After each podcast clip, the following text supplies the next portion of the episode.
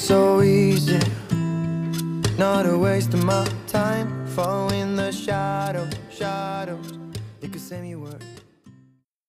Buongiorno ascoltatori, benvenuti alla quarta puntata del peso della farfalla. Abbiamo già registrato tre puntate e non vedo l'ora di cominciare. Per chi fosse nuovo qui, eh, Il peso della farfalla è un podcast di interviste eh, a ex detenuti e ogni volta abbiamo una persona diversa. Oggi è il turno del quarto ospite. Ciao, sono Giovanni, ho 42 anni, ehm, sono stato in carcere a Regina Celi, condannato per eh, detenzione e spaccio di ingenti quantità di stupefacenti. Eh, fortunatamente ho passato solo un mese eh, a Regina Celi, ma nella sezione più faticosa e restrittiva che c'è in carcere, che è quella dei nuovi giunti, eh, la settima sezione. Chiunque arriva in carcere, qualsiasi reato abbia commesso, passa da quella sezione e può fermarsi massimo un mese. Eh, dopodiché viene smistato eh, nei vari bracci del carcere, dove comunque c'è più libertà, tra virgolette, le celle rimangono aperte, mentre nella settima sezione la cella è sempre chiusa per 23 ore e hai solo un'ora d'aria durante la giornata. Molto restrittivo. Sì. E tu però sei stato quindi un mese in questa, questa zona, però in realtà solo un mese in realtà in tutto, in tutto il carcere. Certo, sì. Perché poi cosa è successo? perché poi ho avuto il processo e il giudice ha deciso che pot- avrei potuto usufruire degli, degli arresti domiciliari solamente perché eh, li avrei scontati al di fuori della regione Lazio dove sono stato arrestato e dove c'era la possibilità di reiterazione del reato.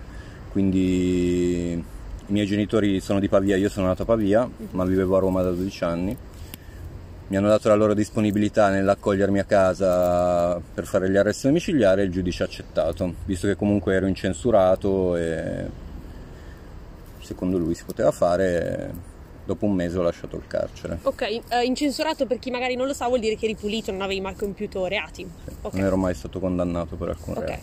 perfetto. Allora, ehm, nelle altre puntate abbiamo parlato eh, del- dell'ultimo giorno del carcere, dell'uscita, di come si vive in carcere, quindi con te vorrei fare diciamo, l'ultimo argomento che abbiamo lasciato, cioè il ehm, primo giorno, ma soprattutto l'arresto. Quindi se vuoi raccontarci com'è stato il tuo arresto, come è avvenuto, quindi come ti sei sentito, come ti hanno trattato gli agenti, cosa stavi facendo, se era a sorpresa, se te lo aspettavi, tutte queste cose qua. Eh, l'ho vissuta come una fase onirica il mio arresto, nel senso che era un periodo in cui io negli nell'anno prima del mio arresto avevo sviluppato una dipendenza da metanfetamina e conducevo una vita completamente sregolata, nel senso che viaggiavo in continuazione per recuperare le sostanze che vendevo, eh, passavo giorni tra Berlino, Roma e Istanbul e non ero mai fermo, rimanevo sveglio giorni e altrettanti dormivo, quindi ero proprio mh, fuori dalla realtà. E il giorno del mio arresto eh, dormivo, era mh, le 11 del mattino, cosa già di per sé eh, strana perché in genere gli arresti fatti in casa li fanno all'alba, ma non avevano un mandato per entrare in casa mia perché non erano certi di quello che avrebbero trovato, semplicemente avevano avuto una segnalazione confidenziale. Quindi hanno aspettato che qualcuno uscisse di casa, cioè in questo caso il mio coinquilino, per poter entrare in casa. E quindi mh, si sono appostati fuori dalla porta di casa e quando il mio coinquilino è uscito per andare a fare la spesa, loro sono entrati armi alla mano e sono venuti in camera mia. Io stavo dormendo e mi hanno svegliato perché proprio non li ho minimamente considerati. Casa mia, camera mia era cioè sembrava già ci fosse stata una perquisizione perché era di un disordine incredibile, cioè proprio tutte cose buttate. Io dormivo sul divano perché il letto era completamente occupato da scatoloni, tutte le spedizioni che io mi facevo dalla Germania con le sostanze, c'erano accumulo accumuli di scatoloni di DHL. E, e niente, cioè proprio non ho fatto una piega quando li ho visti. Gli ho immediatamente mostrato tutto quello che avevo, che era tutto raccolto in scatole tipo casseforti che avevo in camera. E basta, sono stato molto molto tranquillo perché comunque la sostanza di cui abusavo ti, ti crea un distacco emotivo da tutto, quindi proprio non, non, mi ha minimamente toccato questa cosa. Ah, quindi prima ti ho chiesto che emozioni hai provato, però mi sa che Esattamente niente. Infatti anche loro si sono stupiti e mi hanno detto ma com'è che non fai niente, non dici niente, non... Mm. Cioè, proprio sono... E poi sono rimasti sconvolti perché eh, la segnalazione che gli avevano fatto era che avrebbero trovato dell'erba in casa mia.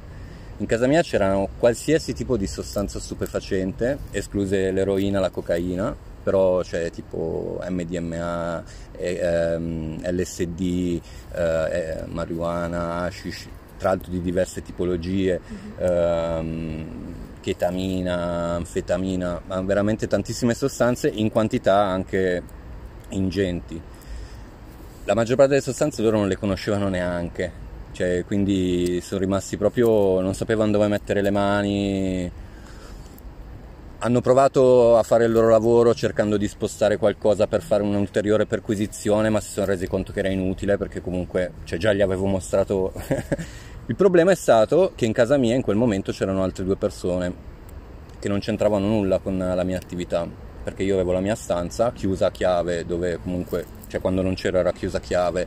E, ehm, e gli altri due ragazzi, uno mio coinquilino fisso che aveva la sua stanza e un ospite che dormiva in una stanza sul terrazzo. Queste due persone sono state arrestate con me. Ah, il motivo? Il motivo è che per, secondo la polizia che mi è entrata in casa, e, um, avendo trovato sul terrazzo una pianta di marijuana morta, cioè completamente marcita a causa dell'acqua e neanche in fioritura, quindi ancora è marcita in fase vegetativa. Quindi...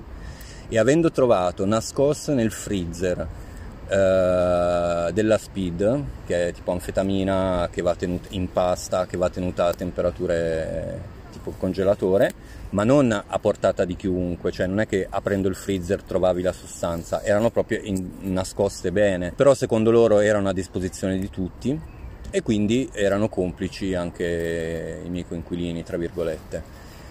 E quindi hanno arrestato tutti.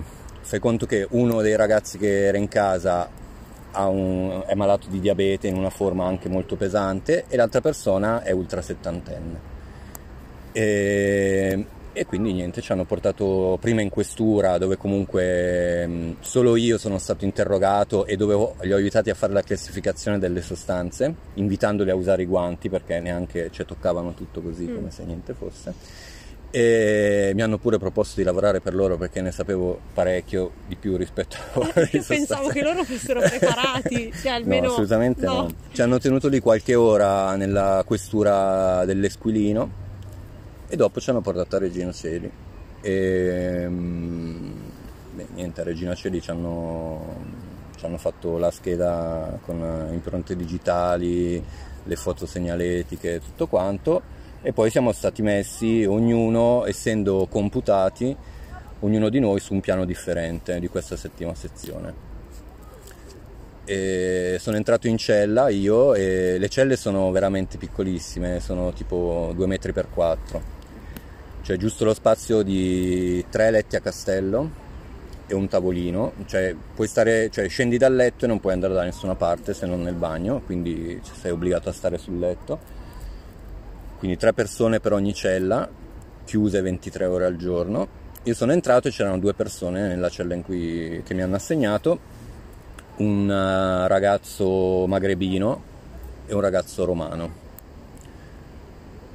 tranquilli quando sono entrato, cioè mi hanno lasciato tranquillo. Um, lì ero leggermente agitato, ma la mia agitazione è nata nel momento in cui hanno portato via con me due persone che erano in casa. Solo quello era il motivo. Per me non, non temevo nulla, cioè, nonostante abbia dichiarato subito che tutto era mio, che mi prendeva la responsabilità di tutto, non hanno voluto sentire ragioni. Tra l'altro, quando ci hanno arrestato, io ho un cane e l'hanno lasciato in casa e, ehm, e, nei giorni successivi, che io mi preoccupavo di chiedere in continuazione del cane, loro mi hanno assicurato che il cane l'avevano portato al canile.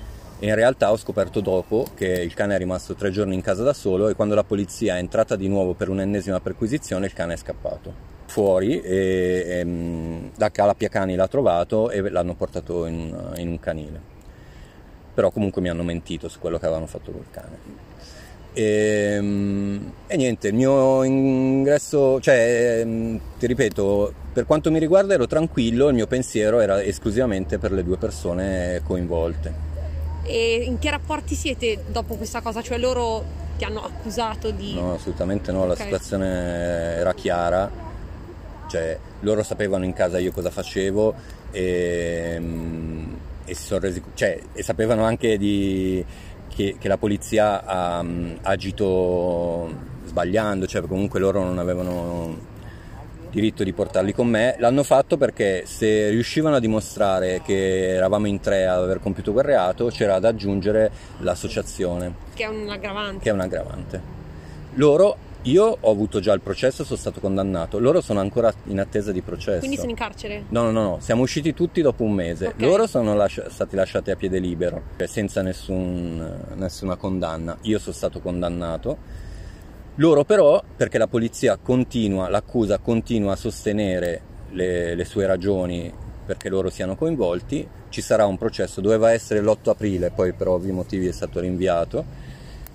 Però appunto i miei legali e i nostri legali sono fiduciosi del fatto che comunque il giudice ehm, archivierà il caso, insomma. Però finché non ci sarà questo processo e finché non verrà archiviato il caso, il mio pensiero rimane. Ti, ti senti un po' responsabile? Certo, Sì, sembra un po' fatto appunto apposta per dare questo aggravante, perché cioè, se uno ammette la, se tu ammetti la tua responsabilità e ti prendi la, diciamo, la colpa di tutto, anche perché loro nella perquisizione che hanno fatto poi in tutta la casa, nelle loro stanze non hanno trovato, trovato assolutamente niente, ciò nonostante gli hanno sequestrato tutti i soldi che hanno trovato nelle loro stanze, cioè risparmi personali che, cioè, di, di lavoro cioè, onesto eh, sono stati sequestrati e mai più restituiti. Durante la mia perquisizione nella mia stanza, oltre ad aver preso le sostanze, mi hanno portato via dei beni personali che non avevano niente a che vedere con il mio reato. Cioè, va bene che mi abbiano preso il computer, i computer, gli hard disk, ma mi hanno portato via vestiti, eh, soprammobili, semplicemente perché gli interessavano e gli piacevano. Avevo una collezione di bottiglie di vodka fatte a forma di teschio, me li hanno portate via, ma me l'hanno detto chiaramente. Avevo tipo una collezione di maschere da soft air, me le hanno portate via e non le, e non le hanno messe a verbale, no, no, no, ma solo, hanno messo a verbale solo il computer e un hard disk. Mi hanno portato via senza metterli a verbale un altro computer della Apple e due hard disk dove io avevo tutto il mio lavoro, perché io Mm. comunque cioè, faccio il grafico, ho sempre fatto il grafico da Ah, anni. ok. E, e quindi.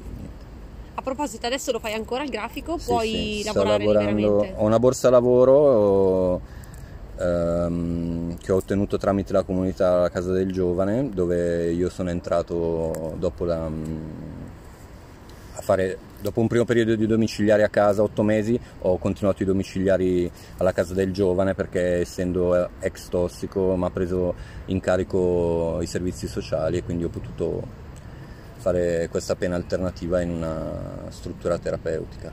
Ma tu eh, quindi hai detto che avevi una dipendenza per eh, metanfetamine, giusto? Quindi ti hanno arrestato e tu quindi per un mese sei stato in astinenza da No. queste... No. Cioè, il motivo, il fatto che io fossi dipendente da questa sostanza eh, li ha portati a darmi una terapia psichiatrica per, eh, e mettermi sotto stretta sorveglianza.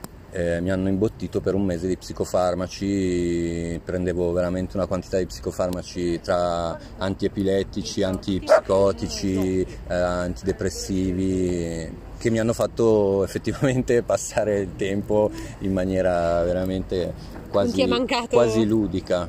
Cioè, perché Ah. comunque io sono rimasto lì proprio ripeto, l'unico mio pensiero erano questi amici, ma io stavo benissimo, cioè non ho mai avuto problemi. E, e ti dico, io ho usato la sostanza fino a un'ora prima di entrare in carcere perché ce l'avevo dietro anche nella questura e l'ho usata pure in questura mentre ero lì con loro. Ah. Quindi Ok, comunque diciamo questi farmaci ti hanno fatto dimenticare sì, diciamo, sì, la tua astinenza, assolutamente. ok? Mi hanno tenuto in un limbo, cioè proprio Eh, ma brutto. Dormi... beh, in realtà è stato un bene perché prova a pensare